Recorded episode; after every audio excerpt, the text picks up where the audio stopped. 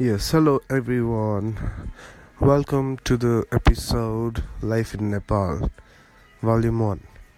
So, I'm gonna tell you how's life in Nepal and tell you about the geographical and the financial and the economical state of Nepal going on right now.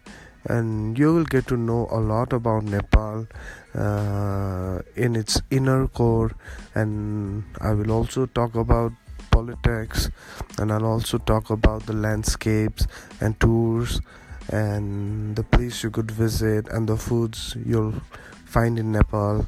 And hope you guys uh, stay and hope you guys subscribe me and maybe we can be together for a long time.